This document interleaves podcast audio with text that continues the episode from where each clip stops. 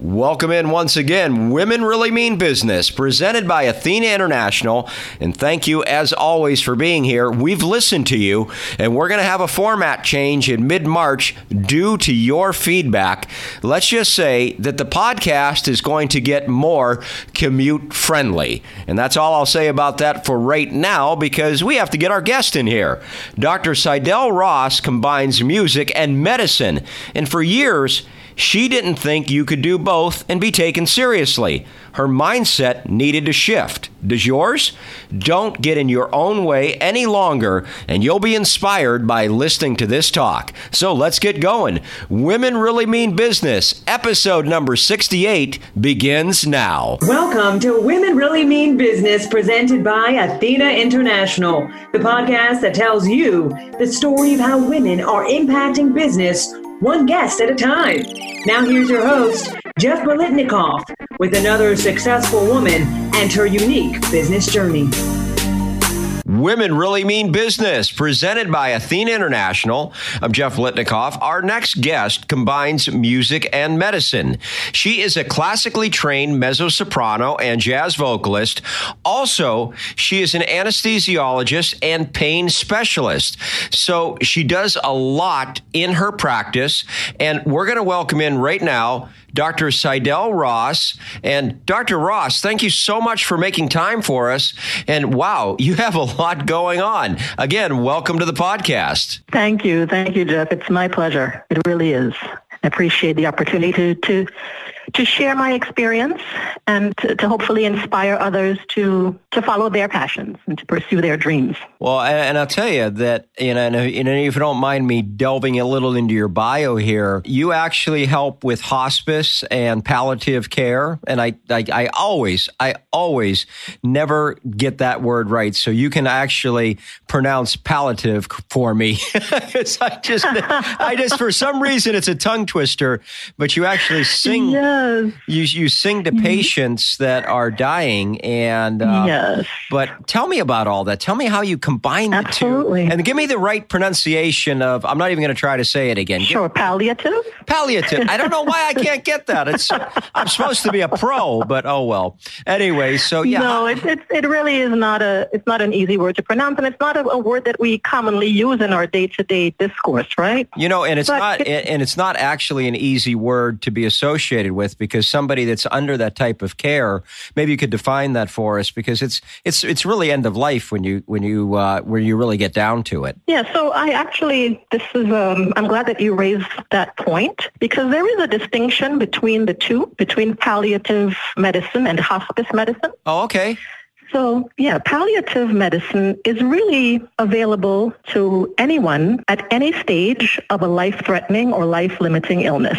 So, a 36-year-old young woman who has been diagnosed with breast cancer could be eligible for palliative care because she may have distressing symptoms related to this earth-shattering diagnosis that she has received. She may need spiritual symptom management from existential distress. Why is this happening to me? How could this be happening? Those are some real issues that people face when they learn that they have a life-threatening or life-limiting illness. And she's not at the end of life by any means. With an early stage of breast cancer, can actually go on to have a, a, a long and fulfilling life if they receive the proper care. So that's palliative medicine. It's available for anybody at any stage of a life-threatening or life-limiting illness. We help with symptom management. We help them kind of formulate the goals of care, the goals of their treatment, and we accompany them along their journey. Hospice medicine is care that is directed to patients who are living, who are in their final, let's say, months of life. So officially, we say anyone who is who has a, an illness that is expected to take their their life, if the disease runs its natural course within the next six months, then that person is eligible for hospice care. So hospice care is what is, is what is more um, appropriately known as end of life care. And so there is that distinction between the two. Well, I appreciate, so I've actually, appreciate you letting us know about that. That's that's I had never known. I thought they were always hand in hand. So it's enlightening. Yes, they use um, they're used interchangeably, but there is a very clear difference between the two. And so I decided that one day I was really, I was going to try to use my gifts and talents in my practice of medicine. I, I grew up as a child, I, I told my parents that I wanted to be a singing doctor because I loved to sing, I loved to dance, and I wanted to be a pediatrician at a very young age because I loved my pediatrician and wanted to be all things like my pediatrician. And for many years, I was happy pursuing my medical studies and traveling along that path and everything seemed to be fine. The singing and the dancing, you know, my parents encouraged me to continue, but not to the extent that they encouraged me with, to pursue medicine. And so uh, as I grew older, I achieved my, my dream of becoming a physician. But you know what? As I began to practice, I was really disillusioned by the way that I was practicing. I became very disillusioned, very disheartened because I realized that I was not working at my best. And one day I decided I just could not continue. Something had to change.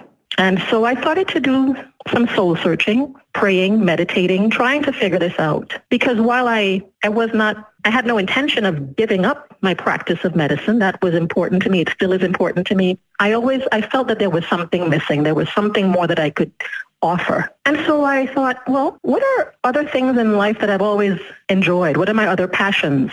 What are other things that have brought meaning to my life? And singing has certainly is certainly one of them, has always been one of them. And so I thought, you know, why don't I give this a try? Why don't I try to incorporate singing into my practice of medicine and see what happens? And I've since done that. That's not been easy to do, however, for a number of reasons. And I mean, we can certainly touch on this later on because one of the issues that I encountered was dealing with the imposter syndrome. You know, who would take me seriously as a singer, as a vocalist, as a musician? That's not what I was trained to do. I was trained to be a physician, and this is what people, this is what I expect. This is what people expect of me. And so I really grappled with that for a long time. But now that I've been doing this work, I really believe that this is what I've this is what I'm meant to do. This is my calling. This is what I'm meant to do, and um, and I really look forward to what the future holds. So, Dr. Ross, maybe you can talk about the impact that you are making at the hospital because you are a member of the Healing Arts Committee, and I imagine what that means is that you are bringing different types of care to patients beyond just medicine. Uh, that's my interpretation. Am I right about that? Yes, yes. So certainly as a vocalist, I offer the gift of music and singing, bedside singing to my patients. As a member of the committee, we also encourage patients and hospital employees to be engaged in uh, art projects. So we have a photography project, we have um, a, a, holiday card project, uh, an initiative. We also, uh, and we also really look forward to doing caroling at Christmas time in the hospital. So it really is an initiative to promote the arts in, in that healing space. I tell you, there is. It's just. It's just an amazing thing that you're bringing to these people. And you'd mentioned earlier in the podcast that you were hoping your talk would inspire people to really go for their dreams. And and I'm paraphrasing what you said, but it was basically the meaning of what you were saying. And I imagine that stems back to all those years that you felt kind of this missing piece. You weren't incorporating medicine and music together. You'd even said that you had felt like an imposter or you had an imposter syndrome. So talk to me about how you are hoping that your talk today would inspire those listening to go for their dreams and maybe maybe you could detail some of the obstacles you had to overcome in your own head as to pursuing this and finally, as I said before, live authentically. Absolutely. So as I believe I mentioned, this was this was not something that I, you know, being a vocalist was not something that I was trained to do. I was trained to become a, a physician, and that's what I was really good at, and that's what that's how people saw me professionally. That's how I saw myself. That was my professional identity. And so when I decided to incorporate this this passion of mine into this profession of medicine, you know, I was really unsteady for a while because is this who I am? Is this is this is this right? Am I doing the right thing? who's going to take me seriously? I don't, I don't know if, if people are going to laugh at me. And, and these are real thoughts that would go through my head. These are real feelings that I had. But as I worked up the courage to put myself out there and to actually start doing it, that all became irrelevant. I have yet to meet a patient or a loved one, a patient's loved one who has asked me, where did I get my training? My vocal training. What kind of certification do I have in, music or in, in, in the performing arts? That has never come up because it's really not important. What's important is the gift, is my willingness to work with patients to help them heal along their journey. And really, those, those kind of that kind of mindset, really of not putting kind of, and I like to say it's a head trip, not putting a head trip on yourself and saying, well, this is how people are going to react, and I can't do this. And it's like you almost shrink away from the opportunity before it even presents itself. You don't know how people are going to react. And as you found out, you you had imposter syndrome, but as you found out, like it wasn't that big of a deal, and people have accepted you. yes, and it was all really it was all self-imposed. I was getting in my own way for a long time. I was getting in my own way. Well, that's a lesson for that's a lesson for a lot of people that are listening right now that are getting in their own way. And one question sure. I want I want to give you the floor on is I want you to talk about your podcast, Prescriptions in Song. Tell me about that and what people can expect from it. We'll be back with our guest in just a second. And if you're really enjoying what you're hearing here, why not get some extras from our guest? After every podcast episode, we have some fun questions for our guest that we give exclusively to patrons. All you have to do is go to the top of womenreallymeanbusiness.com and check out the Becoming a Patron section. For just $5 a month, you'll get extras from each week's guest. For just $10 a month, you'll get the extras and we'll release the podcast to you before anyone else gets it. Not only will you get great extra content for yourself, but you'll support not only this podcast, but Athena International as well. So, again, please consider becoming a patron at the top of WomenReallyMeanBusiness.com. All right, let's get back into the episode. Sure. So Prescriptions in Song is um, a podcast that is dedicated to promoting awareness of the healing potential of music. So as I started doing this work, I decided that I wanted to get the word out there. I wanted to share my own experiences. I wanted to shed some light on, on the research that's being done in the in the medical community in this particular area of study, you know, using music and music-based interventions in healthcare. And I hope to connect with other people who are doing a similar kind of work because ultimately, and I don't know if this will happen in my lifetime, but what I hope to see in time to come is that music and music-based interventions will become part of the standard of care for symptom management, certainly in my own field of hospice and palliative medicine, but perhaps in other fields as well. There's a wealth of literature out there to, to that's really starting to get us thinking about how we could really use music and music-based interventions to, to achieve these goals. Indeed. And we will have a link to your podcast in the show notes. What other resources should people plug into? I tend to listen to uh, a, a lot of TED Talks.